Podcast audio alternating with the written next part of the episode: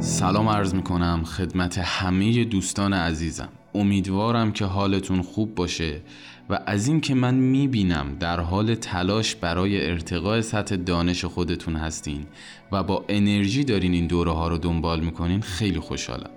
خب من همونطور که قبلا به شما گفتم میخوام به شما ده اصل اقتصاد رو توضیح بدم. میدونم که مطالعه اقتصاد اصلا کار ساده ای نیست و خیلی پیچیده است، اما رشته اقتصاد روی چند ایده اصلی متحد شده. آقای گرگ مانکیو ده اصل اقتصاد رو اومده ارائه کرده که توی این ده اصل به ما میگه که اقتصاد جهانی چگونه عمل میکنه. همه اقتصاددان‌های جهان هم از این مفاهیم اساسی که ایشون ارائه کرده استفاده میکنن. خب من اگه بخوام خیلی واضح و شفاف این ده اصل رو توضیح بدم، یه جوری که فهمش هم برای ما راحت تر باشه هم برای هر کسی با هر سطح سواد و دانشی، من اومدم این ده اصل رو دسته بندی کردم. توی دسته اول چهار اصل رو جای دادم که توی این دسته بیان میکنه که مردم چجوری تصمیم میگیرن. بریم سراغ اصل اول که به انگلیسی میشه People face trade-offs، به این معنی که مردم با داد و ستد روبرو هستن. خب حالا بریم سراغ این که اصلا این به چه معنایی، یعنی چی مردم با داد و ستد روبرو هستن. ببینید اقتصاددان ها اعتقاد دارن که هیچ چیزی به عنوان یک نهار رایگان وجود نداره. این دقیقاً همون معنی داد و ستده، یعنی شما برای به دست آوردن یه چیزی باید از یه چیز دیگر بگذری و اونو کنار بذاری. مثلا شما اگر پولتون رو برای یک نهار دارین صرف میکنین، دیگه با اون پول نمیتونین برین لباس بخرین، یا اگر یه لپتاپ میخری اون پول دیگه از دستت رفته و دیگه پولی نیستش که بخوای باهاش بری یه تلویزیون بخری.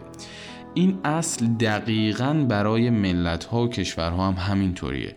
من اگه بخوام یه مثال خیلی بزرگتر بزنم که شما درک کنید ملت‌ها و کشورها چجوری از این اصل استفاده می‌کنن، میرم سراغ یک معامله کلاسیک بین اسلحه و کره.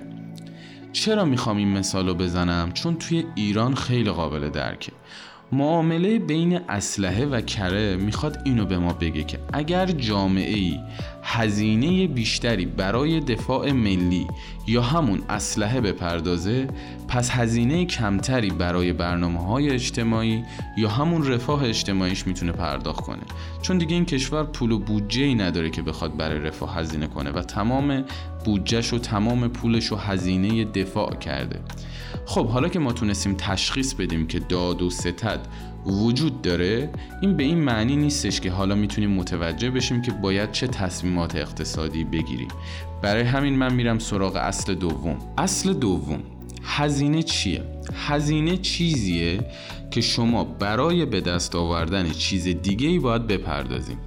شما برای تصمیم گیری نیاز دارید تا هزینه ها و مزایا رو مقایسه کنین. یه مثال بزنم، شما توی شرکتتون صد هزار تومن پول برق میدین، دیگه نمیتونین اون پول رو برای خرید تجهیزات یا پرداخت حقوق استفاده کنین. اینجا اقتصاددانا اینجوری میگن که هزینه فرصت شرکت شما صد هزار تومنه.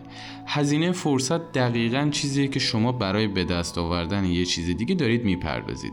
این هزینه فرصت همیشه مالی نیست. مثلا وقتی تشریف میبرید سینما، برای دیدن یک فیلم هزینه شما فقط قیمت بلیت نیست، دقیقاً ارزش زمانی هم که دارید میذارید هست. حالا شما اگر این اصل رو یاد بگیرید با دقت و توی زندگیتون استفاده کنید، باعث پیشرفتتون میشه. چطوری؟ شما موقع تصمیم گیری با خودتون میگید که خب من اگر این اقدامی که دارم انجام میدم بخوام اقدام جایگزینی رو انجام بدم با همین هزینه و همین ارزش زمانی که دارم میذارم، چه چیزی دریافت میکنم. مثلا هزینه زمانی که توی سینما گذاشتید و بهای بلیتی که پرداختید و اگر به جاش یک کتاب میخریدید، شاید شغل بهتری پیدا میکردید، شاید در رابطتون و در روابطتون پیشرفت میکردید. بنابراین این اصل رو همیشه یادتون باشه و خیلی مهمه. و یک نکته برای مدیران شرکت ها، که همیشه باید هزینه فرصت رو برای هر اقدام احتمالی در نظر بگیرن. این پادکستم همونقدر مثل پادکست‌های قبلی کوتاه انتخاب میکنم که زمان زیادی رو از شما نگیره، حوصلتون سر نره و هر روز بتونید به صورت مداوم بهش گوش بدین و سطح دانشتون رو ارتقا بدین.